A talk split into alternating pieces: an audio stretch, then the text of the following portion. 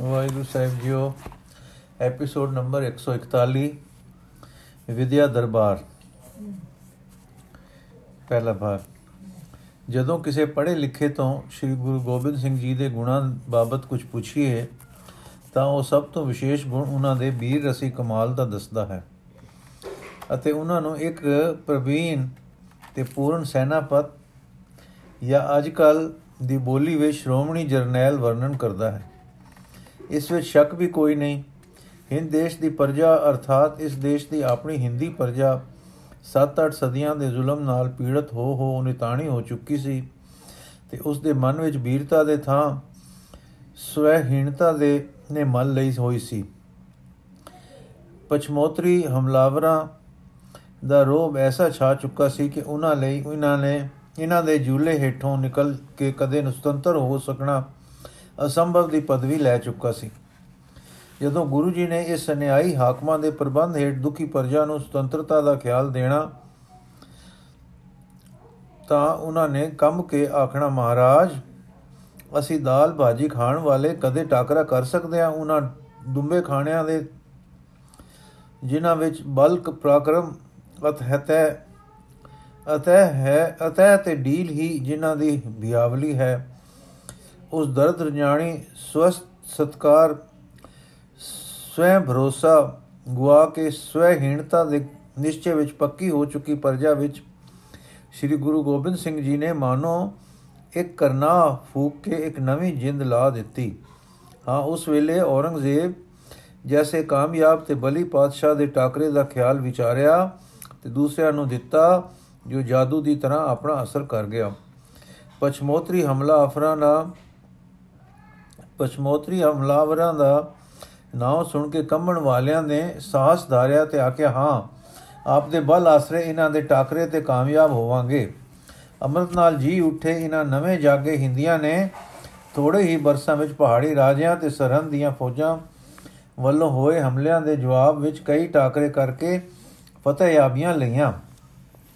ਇਥੋਂ ਤਾਈ ਗੁਰੂ ਜੀ ਨੇ ਇਹ ਲੋਕ ਸਰੀਰ ਦੇ ਬਲੀ ਤੇ ਮਨ ਦੇ ਅਜਿਤ ਸੂਰਮੇ ਬਣਾ ਦਿੱਤੇ ਕਿ ਸਾਰੇ ਰਾਜਿਆਂ ਲਾਹੌਰ ਸਰਹੰਦ ਦੀਆਂ ਫੌਜਾਂ ਤੇ ਦਿੱਲੀ ਦੀ ਹਕੂਮਤ ਨੇ 7-8 ਮਹੀਨੇ ਜੰਗ ਕਰਕੇ ਇਹਨਾਂ ਉੱਤੇ ਕਾਮਯਾਬੀ ਪ੍ਰਾਪਤ ਨਾ ਕੀਤੀ ਤੇ ਅੰਧ ਫਰੇਬ ਅਰ ਛਲ ਨਾਲ ਆਪਣੀਆਂ ਸੋਹਾਂ ਚੁੰਗ ਸੁਗੰਧਾਂ ਤੋੜ ਕੇ ਮਨੋਂ ਆਪਣੀ اخلاقی ਹਾਰ ਖਾ ਕੇ ਗੁਰੂ ਜੀ ਤੋਂ ਅਨੰਦਪੁਰ ਛੁਡਵਾਇਆ ਤੇ ਚਮਕੌਰ ਦੇ ਟਿਕਾਣੇ ਗੁਰੂ ਜੀ ਨੂੰ ਉਸ ਵੇਲੇ 40 ਕੁ ਸਿੱਖਾਂ ਨਾਲ ਗੁਰੂ ਜੀ ਉਸ ਜੋ ਉਸ ਵੇਲੇ 40 ਕੁ ਸਿੱਖਾਂ ਨਾਲ ਸਨ ਘੇਰ ਲਿਆ ਪਰ ਗੁਰੂ ਗੋਬਿੰਦ ਸਿੰਘ ਜੀ ਦੇ ਜਾਗਰਤ ਵਿੱਚ ਆਂਦੇ ਇਹਨਾਂ 40 ਥੱਕੇ ਟੁੱਟੇ ਭੁੱਖੇ ਪਰ ਅਜਿਤ ਸੂਰਮਿਆਂ ਨੇ ਅਣਗਿਣਤਾਂ ਦੇ ਘੇਰੇ ਵਿੱਚ ਆ ਕੇ ਵੀ ਸ਼ਸਤਰ ਨਾ ਛੁੱਟੇ ਸੁੱਟੇ ਇੱਕ ਇੱਕ ਦੋ ਦੋ ਕਰਕੇ ਲੜੇ ਤੇ ਐਨਾ ਵਧਾਇਆ ਆਪਣਾ ਜੰਗ ਕਰਨ ਦਾ ਰੋ ਕਿ ਚਾਰ ਪੈਰ ਕਸਮ ਤੋੜ ਹਮਲਾ ਹਮਰਾ ਨੂੰ ਵਕਤ ਪਾਈ ਰੱਖਿਆ।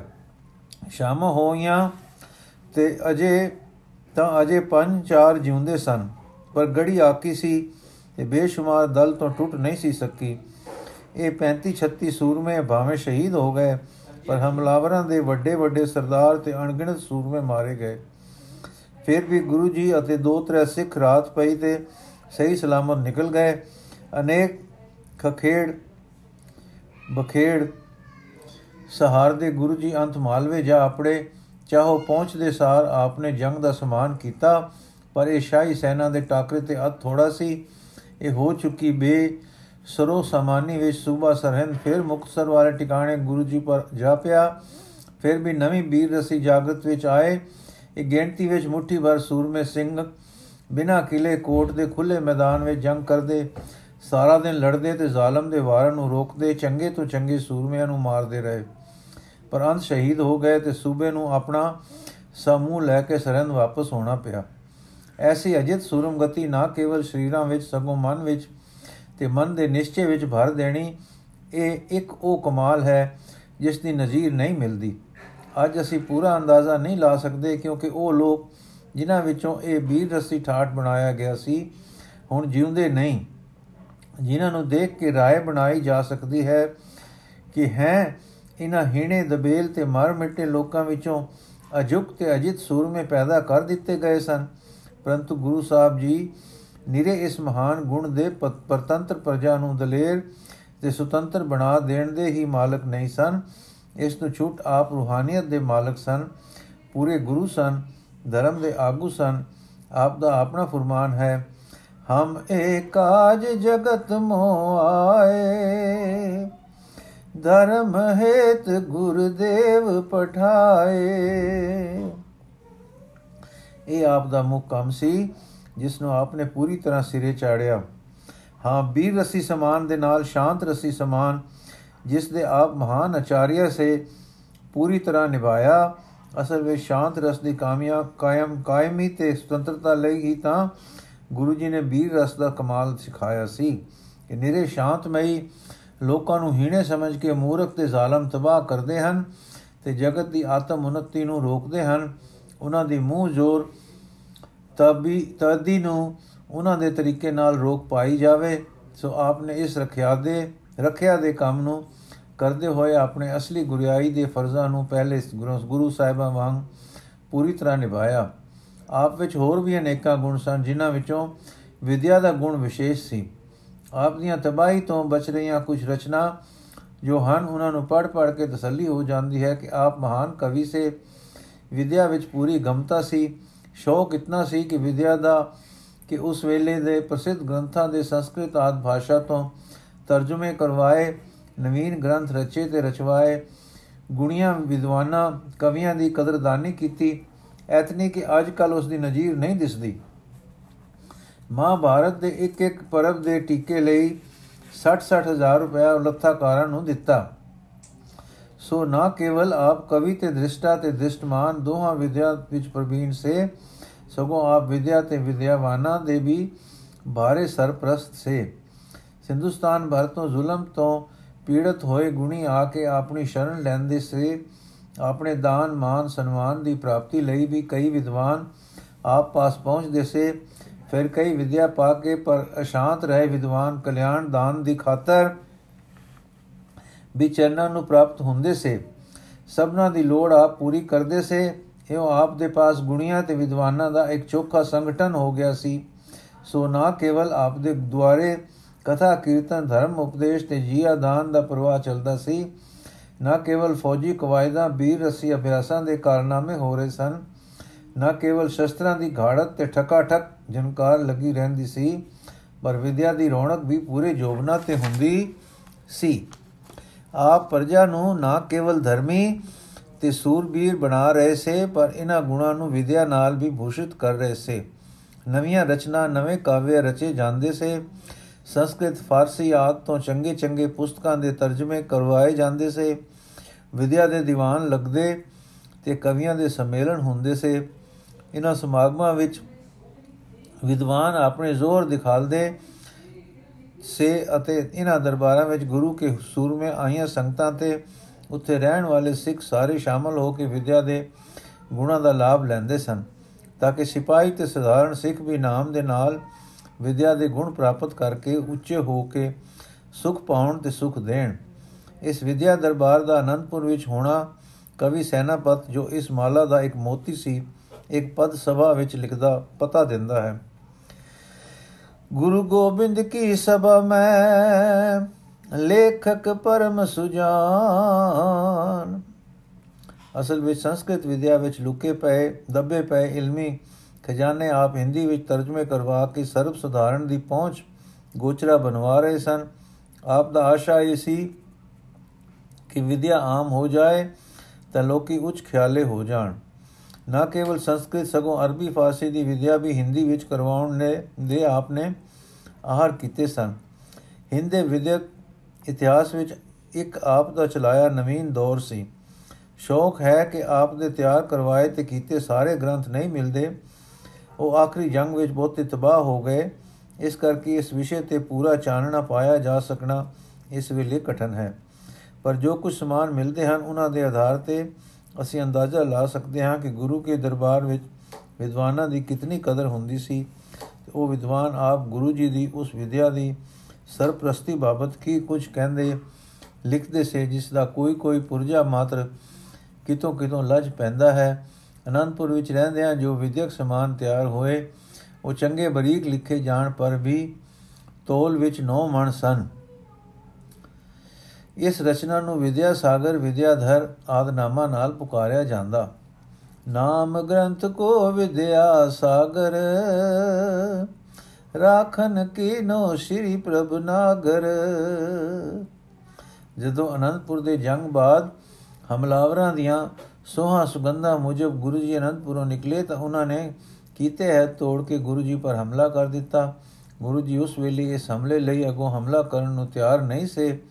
ਪਰ ਫਿਰ ਵੀ ਆਪਣੇ ਬਚਾਓ ਵਿੱਚ ਉਹ ਸੂਰਮਗਤੀ ਦਿਖਾਈ ਕਿ ਹੱਦ ਮੁਕਾ ਦਿੱਤੀ। ਇਸ ਗਮਸਾਨ ਵਿੱਚ ਪਰਿਵਾਰ ਕਿਸੇ ਪਾਸੇ, ਆਪ ਕਿਸੇ ਪਾਸੇ ਤੇ ਸਿੱਖ ਕਿਸੇ ਪਾਸੇ ਚਲੇ ਗਏ। ਮਾਲ ਅਸਬਾਸ ਜੋ ਕੁਝ ਨਾਲ ਸੀ ਤਬਾਹ ਹੋ ਗਿਆ। ਅਨੰਦਪੁਰ ਵਿੱਚ ਜੋ ਕੁਝ ਸੀ ਉਹ ਸੁਖਨ ਹਾਰੇ ਵੈਰੀਆਂ ਨੇ ਤਬਾਹ ਕੀਤਾ। ਇਸ ਗਮਸਾਨ ਵਿੱਚ ਇਹਨਾਂ ਨੇ ਆਪਣੇ ਮੂੰਹ ਜ਼ੋਰੀ ਵਿੱਚ ਵਿਦਿਆ ਦਾ ਵੀ ਲਿਹਾਜ਼ ਨਾ ਕੀਤਾ। ਅਨੰਦਪੁਰ ਦੇ ਅੰਦਰ ਕੇ ਬਾਹਰ ਜੋ ਕੁਝ ਹੱਥ ਚੜਿਆ ਗ੍ਰੰਥਾਂ ਸਮੇਤ ਵਿਸਰਜਨ ਕਰ ਦਿੱਤਾ। ਜੋ ਗੁਰੂ ਜੀ ਨੇ ਜੋ ਪੁਸਤਕਾਂ ਦਾ ਸੰਚੇ ਵੀ ਦੂਰ ਦੂਰ ਤੋਂ ਖੋਜ ਕੇ ਇਕੱਠਾ ਕੀਤਾ ਸੀ, ਕੁਝ ਤਪਾ ਤੇ ਕੁਝ ਵਿਕਲੋਤਰਾ, ਵਿਕੋਲਤਰਾ ਹੋ ਗਿਆ। ਵਿਕੋਲਿਤਰਾ ਹੋ ਗਿਆ। ਅੱਜ ਕੱਲ ਯੂਰਪ ਦੇ ਸਭੇ ਕਹਿਲਾਉਣ ਵਾਲੇ ਹਮਲਾਵਰ ਵੀ ਪੁਸਤਕਾਲੇ ਲਾਇਬ੍ਰੇਰੀਆਂ, ਧਰਮ ਮੰਦਰ ਤੇ ਸਾਇੰਸ ਸਾਗਸ਼ਾਲਾ ਸੁਭਾ ਤਬਾਹ ਕਰਨੋਂ ਜਰਾ ਸੰਕੋਚ ਨਹੀਂ ਕਰਦੇ। ਤੇ ਉਸ ਵੇਲੇ ਦੇ ਜ਼ਰਵਾਣੇ ਤੇ ਅਨਪੜ੍ਹ ਸਿਪਾਹੀਆਂ ਨੂੰ ਤਾਂ ਗ੍ਰੰਥਾਂ ਦੀ ਕਦਰ ਹੀ ਕੀ ਸੀ? ਉਹਨਾਂ ਲੋਕਾਂ ਨੇ ਦੇ ਹੱਥੋਂ ਇਹ ਨੌਮਣੀ ਨੌਮਣੀ ਸੰਚੇ ਵੀ ਜਿਸ ਨੂੰ ਵਿਦਿਆ ਸਾਗਰ ਜਾਂ ਵਿਦਿਆਧਰ ਆਖਿਆ ਜਾਂਦਾ ਸੀ, ਉਹ ਕਹਿਰ ਕਹਾਰਾਂ ਦੀ ਰਾਤ ਵਿਸਰਜਨ ਹੋ ਗਿਆ। ਤਿੰਨ ਕਵੀਆਂ ਬਣੀ ਰਚੀ ਲਿਖ ਕਾਗਦ ਬੁਤਲਵਾਏ ਨੌ ਮਣ ਹੋਏ ਤੇ ਤੋਲ ਮੈਂ ਸੁਖਮ ਲਿਖਤ ਲਿਖਾਏ। ਵਿਦਿਆਧਰ ਤਿਸ ਗ੍ਰੰਥ ਕੋ ਨਾਮ ਧਰਿਓ ਕਰ ਪ੍ਰੀਤ। ਨਾਨਾ ਵਿਦ ਕਵਤਾ ਰਚੀ, ਰਖ ਰਖ ਨੋ ਰਸ ਗੀਰੀਤ ਮਚੋ ਜੰਗ ਗੁਰ ਸੰਗ ਬੜੋ ਰਿਓ ਗ੍ਰੰਥ ਮੋਹ ਬੀਚ। ਨਿਕਸੋ ਆਨੰਦਪੁਰ ਤਜਿਓ, ਲੁਟਿਓ ਪੁਨ ਮਿਲ ਨੀਚ। ਪ੍ਰਤਕ ਪਿਕਸ ਪਤਰੇ ਹੁ ਲੁਟਿਓ। ਪ੍ਰਤਕ ਪ੍ਰਤਕ ਪਤਰੇ ਹੂਤੇ ਲੁਟਿਓ ਸੋ ਗ੍ਰੰਥ ਬਿਖੇਰ ਇਕ ਥਲ ਰਿਓ ਨ ਇਮ ਗਇਓ, ਜਿਸ ਤੇ ਮਿਲਿਓ ਨ ਫੇਰ। ਇਹ ਸੰਚੇ ਕੁਛ ਨਾ, ਕੁਛ ਤਾਂ ਪਾੜਿਆ ਰੋਂਦਿਆ, ਮਲਿਆ ਮੇਟ ਕੀ ਹੋਇਆ। ਕੁਝ ਤੇ ਪਤਰੇ ਉੜਿਆ ਉਡੜ ਕਿਸੇ ਦੇ ਹੱਥ ਆਏ, ਕੋਈ ਹਿੱਸਾ ਸਲਾਮਤ ਕਿਤੇ ਜਾ ਪਿਆ ਤੇ ਫੌਜਾਂ ਟੁਰ ਜਾਣ ਮਗਰੋਂ ਹੱਥ ਆਇਆ। ਕਿਸੇ ਸ਼ਹਿਰ ਦਾ ਪਹਿਲਾ ਖਰੜਾ ਉਤਾਰਾ ਕਿਸੇ ਰਚਨ ਹਾਰੇ ਦੇ ਘਰ ਤੋਂ ਲੱਜਾ। ਇਉਂ ਸਿੱਖਾਂ ਨੇ ਸਮੇਂ ਬਾਅਦ ਕੁਝ ਕੁਝ ਲਬ ਇਕੱਠਾ ਕਰਕੇ ਉਸ ਵੇਲੇ ਦੀ ਵਿਚਾਰ ਅਨੁਸਾਰ ਇੱਕ ਥਾਂ ਕਰ ਲਿਆ। ਪਰ ਫਿਰ ਵੀ ਕਈ ਚੀਜ਼ਾਂ ਬਾਹਰ ਸਨ। ਕਿਸੇ ਕਿਸੇ ਕਵੀ ਦੀ ਕੋਈ ਚੀਜ਼ ਪਟਿਆਲੇ ਪੁਸਤਕਾਲੇ ਵਿੱਚ ਹੈ। ਕੁਝ ਪਤਰੇ ਕਵੀ ਸੰਤੋਖ ਸਿੰਘ ਜੀ ਨੂੰ ਅਨੰਦਪੁਰੋਂ ਮਿਲੇ ਸੇ। ਜੋ ਉਹਨਾਂ ਨੇ ਆਪਣੇ ਗੁਰੂ ਗੁਰਪੁਰਬ ਗੁਰ ਗੁਰਪ੍ਰਕਾਸ਼ ਸੂਰਜ ਗ੍ਰੰਥ ਵਿੱਚ ਦਿੱਤੇ ਹਨ। ਕੁਝ ਕਿਸੇ ਦੇ ਲਿਖੇ ਥਾਵਾਂ ਲਿਖੇ ਬਾਬਾ ਬਾਬਾ ਸੁਮੇਰ ਸਿੰਘ ਜੀ ਨੂੰ ਮਿਲੇ ਸੀ। ਕੋਈ ਕੋਈ ਸ਼ੈ ਅਜੇ ਪਤਾ ਨਹੀਂ ਹੋਰ ਤੇ ਵੀ ਹੋਵੇ। ਮਸਲਨ ਸਾਨੂੰ ਇੱਕ ਆਪ ਦਾ ਵਿਖਮ ਪਦ ਮਿਲਿਆ ਹੈ ਜਿਸ ਪਰ ਲਿਖਿਆ ਹੈ ਵਿਖਮ ਪਦ ਪਾਤਸ਼ਾਹੀ ਦਸਵੀਂ ਇਸ ਦਾ ਇਸ ਦਾ ਪਾਠ ਇਸ ਪ੍ਰਕਾਰ ਹੈ।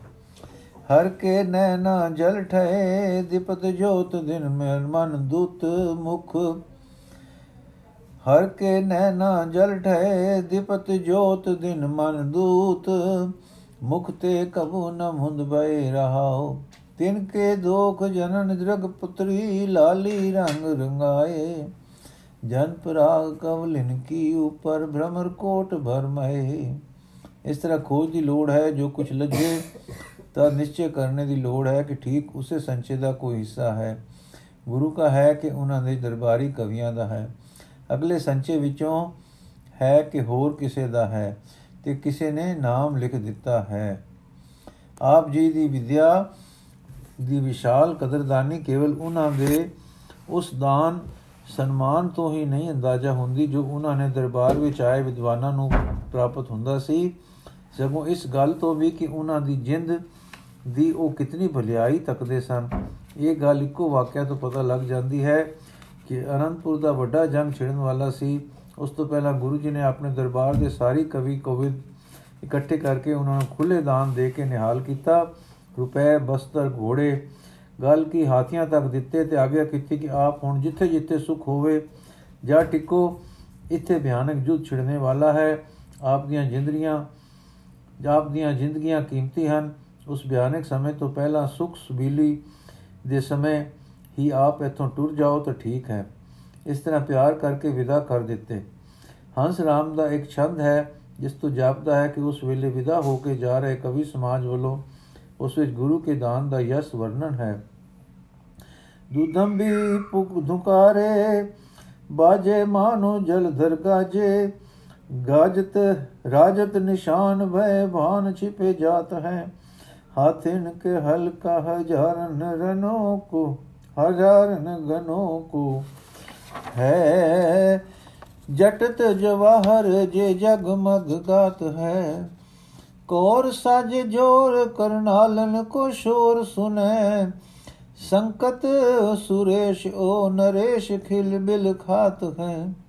ਹੰਸ ਰਾਮ ਕਹਿਤ ਬਿਰਾਜੋ ਜਿਨ ਭਾਂਜੇ, ਗੁਰ ਗੋਬਿੰਦ ਕੋ ਮੰਗ ਕਵਿਰਾਜ ਚਲੇ ਜਾਤ ਹੈ। ਇਸ ਵਾਕਿਆ ਤੋਂ ਬਹੁਤ ਥੋ ਪੈ ਗਿਆ ਕਿ ਵਿਦਵਾਨਾਂ ਨੇ ਦੇ ਜੀਵਨਾਂ ਨੂੰ ਆਪ ਕਿਤਨਾ ਕੀਮਤੀ ਸਮਝਦੇ ਸਨ ਤੇ ਉਸ ਨੂੰ ਸੁਰੱਖਿਅਤ ਕਰਦੇ ਸਨ। ਅੱਗੇ ਅਸੀਂ ਹੁਣ ਕਵੀਆਂ ਦੇ ਛੰਦ ਤੇ ਉਹਨਾਂ ਪਰ ਟੀਕੇ ਟਿੱਪਣੀਆਂ ਦਿੰਦੇ ਹਾਂ, ਜਿਨ੍ਹਾਂ ਦੀ ਵੰਡ ਇਹੋ ਹੈ ਪਹਿਲੇ ਉਹ ਛੰਦ ਹਨ ਜਿਨ੍ਹਾਂ ਵਿੱਚ ਕਵੀਆਂ ਨੇ ਆਪਣੀ ਛਾਪ ਕਵਿਤਾ ਦਾ ਨਾਮ ਦਿੱਤੀ ਹੈ ਜਾਂ ਉਹਨਾਂ ਦੀਆਂ ਰਚੀਆਂ ਪੁਸਤਕਾਂ ਵਿੱਚੋਂ ਲਏ ਗਏ ਹਨ। ਦੂਜੇ ਉਹ ਛੰਦ ਹੋਣਗੇ ਜਿਨ੍ਹਾਂ ਜੋ ਹਨ ਤਾਂ ਗੁਰੂ ਜੀ ਦੇ ਹਜ਼ੂਰੀ ਕਵੀਆਂ ਦੇ, ਪਰ ਉਹਨਾਂ ਵਿੱਚ ਉਹਨਾਂ ਨੇ ਆਪਣੀ ਛਾਪ ਨਹੀਂ ਦਿੱਤੀ। ਉਹ ਜੋ ਆਏ ਹਜ਼ੂਰੀ ਕਵੀਆਂ ਦੇ ਛੰਦਾਂ ਦੇ ਵਿੱਚੋਂ ਵਿੱਚ ਵਿੱਚ ਜਾਂ ਨਾਲ ਨਾਲ ਹਨ। ਉਹ ਛੰਦ ਜੋ ਅਨੰਦਪੁਰ ਦੇ ਯੁੱਧ ਚਮਕੌਰ ਦੇ ਘੇਰੇ ਤੇ ਮੁਕਤਸਰ ਦੇ ਹਮਲੇ ਤੋਂ ਮਗਰੋਂ ਲਖੀ ਲੱਖੀ ਜੰਗ ਵਿੱਚ ਉਚਾਰ ਹੋਏ, ਇੱਥੇ ਪਹੁੰਚ ਕੇ ਮੋੜ ਵਿਦਿਆ ਦਰਬਾਰ ਲੱਗਾ ਹੈ ਤੇ ਉੱਥੇ ਕੋਈ ਕੋਈ ਕਵੀ ਗੋਵਿੰਦ ਪਹੁੰਚੇ ਹਨ ਤੇ ਕਾਵੇ ਸਾਰਦਾ ਨੇ ਤਲਵਾਰ ਮਗਰੋਂ ਇੱਥੇ ਕੋਮਲਤਾ ਦੀ ਵੀਣਾ ਵਜਾਈ ਹੈ। ਪਿੱਛੇ ਪ੍ਰਸੰਗ ਇਬਰਾਹਿਮ ਅਜਮੇਰ ਸਿੰਘ ਵਿੱਚ ਆ ਚੁੱਕੇ ਹਨ। ਕਵੀ ਸੈਨਾਪਤ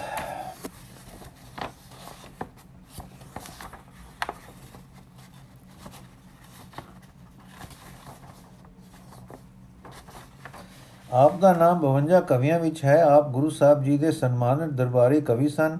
ਆਪ ਖੁਦ ਲਿਖਦੇ ਹਨ, ਗੁਰੂ ਗੋਬਿੰਦ ਕੀ ਸਭਾ ਮੈਂ, ਲੇਖਕ ਪਰਮ ਸੁਜਾਨ, ਚਾਣਾ ਕੇ ਭਾਸ਼ਾ ਕਰੀ, ਕਵ ਸੈਨਾਪਤੀ ਨਾਮ।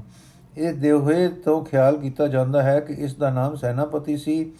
ਇਹ ਸਹਿਜਧਾਰੀ ਸੀ, ਪਰ ਸੈਨਾਪਤ ਨਾਮ ਆਪ ਦਾ ਕਵੀ ਨਾਮ ਅਰਥਾਤ ਛਾਪ ਸੀ। ਆਪ ਦੀ ਨਾਮ, ਆਪ ਛਾਪ ਸੀ, ਆਪ ਦੀ ਨਾਮ ਨਹੀਂ ਸੀ।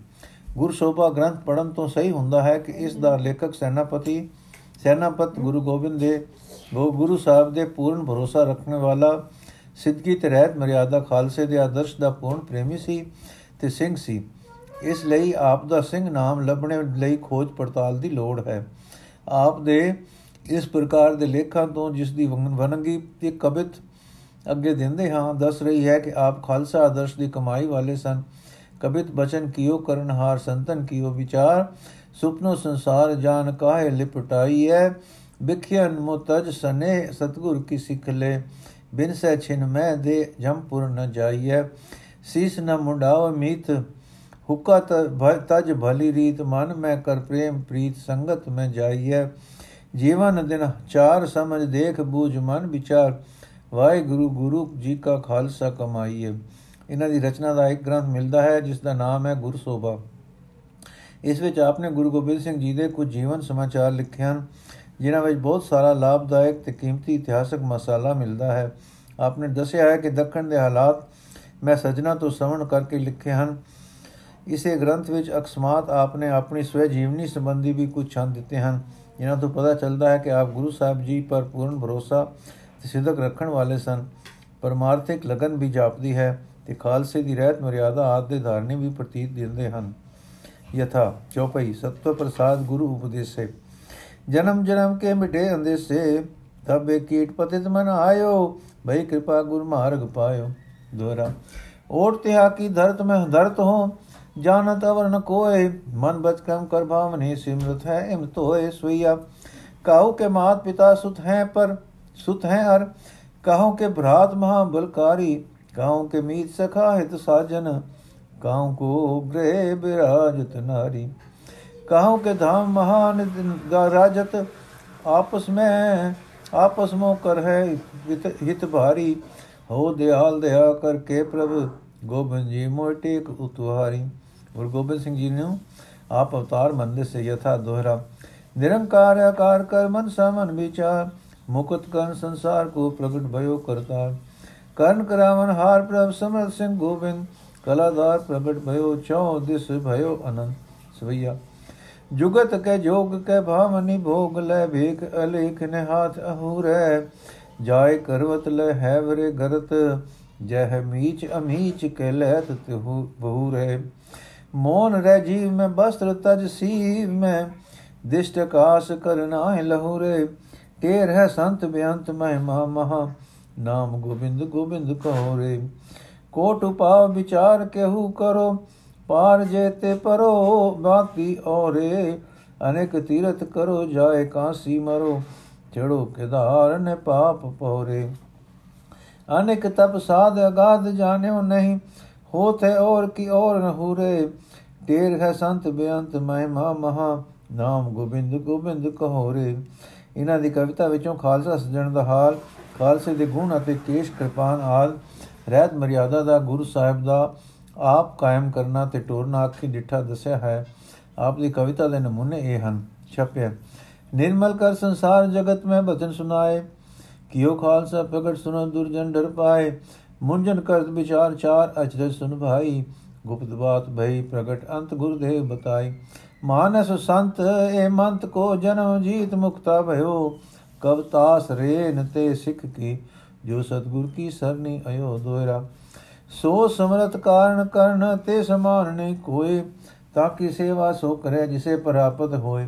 ਸਰਬ ਆਨੰਦ ਗੋਬਿੰਦ ਕੋ ਕੇ, ਜਾਪ ਤੇ ਜਪੋ ਨਿਤ ਨਿਤ ਕੇ ਪ੍ਰੀਤ ਮੀਤਾ। ਸਰਬ ਕੁਤੰਤ ਇਹ ਮੰਦ ਗੁਰਦੇਵ ਕਾ, ਏਕ ਮਨ ਜੀਤ ਸੰਸਾਰ ਜੀਤਾ। ਸਰਬ ਜੰਜਾਰ ਬਿਕਾਰ ਛਿਨ ਮੈਂ ਤਜੈ, ਸਰਬ ਗੁਰਦੇਵ ਮਨ ਗਿਆਨ ਗੀਤਾ। ਭਇਓ ਜੇਕਾਰ ਤ੍ਰੈ ਲੋਕ 14 ਭਵਨ, ਸਤਗੁਰ ਖਾਲਸਾ ਖਾਸ ਕੀਤਾ ਦੋਇਰਾ। ਖੰਡ ਕੀ ਪਾਹੁਲ ਭਈ, ਖੰਡ ਕੀ ਪਾਹੁਲ ਦਈ ਕਰਨ ਹਾਰ ਪ੍ਰਭ ਸੋਏ। ਕਿਉ ਦਸੋ ਦਿਸ ਖਾਲਸਾ ਤਾ ਬਿਨ ਅਵਰ ਨ ਕੋਈ ਪੌੜੀ ਦੇ ਖਾਂਡੇ ਕੀ ਪਾਹੁਲ ਤੇਜ ਬਦਾਇਆ ਜੋਰਾ ਵਰ ਕਰ ਸਿੰਘ ਹੁਕਮ ਵਰਤਾਇਆ। ਕੀਏ ਜਦ ਬਚਨ ਸਤਗੁਰ ਕਾਰਨ ਕਰਨ, ਸਰਬ ਸੰਗਤ ਆਦਿ ਅੰਤ ਮੇਰਾ ਖਾਲਸਾ। मानेगा हुक्म सोते होवेगा, सिख सही न मानेगा हुक्म सोते होवेगा बिहाल सा। पाँच की कुसंगत, तज संगत सो प्रीत करे, दया और धर्म धार त्यागे सब लाल साम हुक्का नहीं पीवे, शीस दाढ़ी न मुंडावे, सोते वाहे गुरु वाहे गुरु गुरु जी का खालसा पौड़ी। बचन कियो करतार, खुर नहीं लाई है मन अंतर कर प्रीत, बचन कमाई है मात पिता ਮਾਤ ਪਿਤਾ ਮਰ ਜਾਏ, ਨਾ ਬਦਰ ਕਰਾਈਐ। ਦੋਇਰਾ ਜਿਨ ਜਨ ਉਪਜਤ ਨਾਮ ਧੁਨ, ਤਿਨ ਜਨ ਨਿਰਮਲ ਰੀਤ। ਭਜ ਗੋਬਿੰਦ ਭੈ ਖਾਲਸਾ, ਜਿਨ ਅੰਤਰ ਪ੍ਰਤੀਤ ਪੌੜੀ। ਜੈ ਦੂਤਨ ਕੋ ਤਰਾਸ ਪਰਤ, ਜਮ ਜਾਲ ਸਾ, ਸਾਚਾ ਨਾਮ ਪੁਨੀਤ ਓਟ ਭਈ ਤਾ ਢਾਲ ਸਾ ਬਿਨ ਸੇ ਸਕਲ ਕਲੇਸ਼ ਗਇਓ ਜੰਜਾਲ ਸਾ ਚੁਕੇ ਅਮਨ ਜਾਨ ਮਿਟੀ ਸਭ ਲਾਲ ਸਾ ਖਾਲਸ ਜਬ ਗੋਬਿੰਦ ਭਇਓ ਹੈ ਖਾਲਸਾ। ਜਾ ਕੇ ਹਿਰਦੇ ਭਰਮ ਨ ਹੋਈ, ਭਰਮ ਵੇਖਤੇ ਰਹਿ ਨਿਹਾਰਾ, ਸੋ ਖਾਲ ਸਤਗੁਰੂ ਹਮਾਰਾ। ਆਨੰਦ ਰੂਪ ਸੁੰਦਰ ਸਰੂਪ, ਐਸੇ ਨਿਹਾਰ ਗੁਰੂ ਕੇ ਸੁਧਾਰ ਪੁਨ। ਪੁਨਾ, ਬਚਨ ਗੁਰਦੇਵ ਕੇ ਗਿਆਨ, ਐਸੋ ਕੀਓ, ਮੁਕਤ ਕੀ ਯੁਕਤ ਐਸੇ ਵਿਚਾਰੀ, ਰਚੇ ਕਰਤਾਰਿਓ, ਰਚੀ ਆਕਾਰ ਤੇ ਜਪੇਗੀ ਜਾਪ ਸਭ ਸ੍ਰਿਸ਼ਟ ਸਾਰੀ। ਤਤਰ ਕੋ ਧਾਰ ਕੇ ਜੀਤ ਬੋਲੀ ਬੋਲੀ ਫਤੇ ਮਾਰ ਦੂਤਨ ਕੀਓ ਭਸਮ ਛਾਰੀ। ਭਇਓ ਜਿਕਾਰ ਤੇ ਲੋਕ ਚੋਦੇ ਭਵਨ ਅਚਲ ਪ੍ਰਤਾਪ ਗੁਰ ਕੇਸ ਧਾਰੀ। ਵਾਹਿਗੁਰੂ ਜੀ ਕਾ ਖਾਲਸਾ, ਵਾਹਿਗੁਰੂ ਜੀ ਕੀ ਫਤਿਹ। ਬਾਕੀ ਦਾ ਪ੍ਰਸੰਗ ਕੱਲ ਪੜਾਂਗੇ ਜੀ।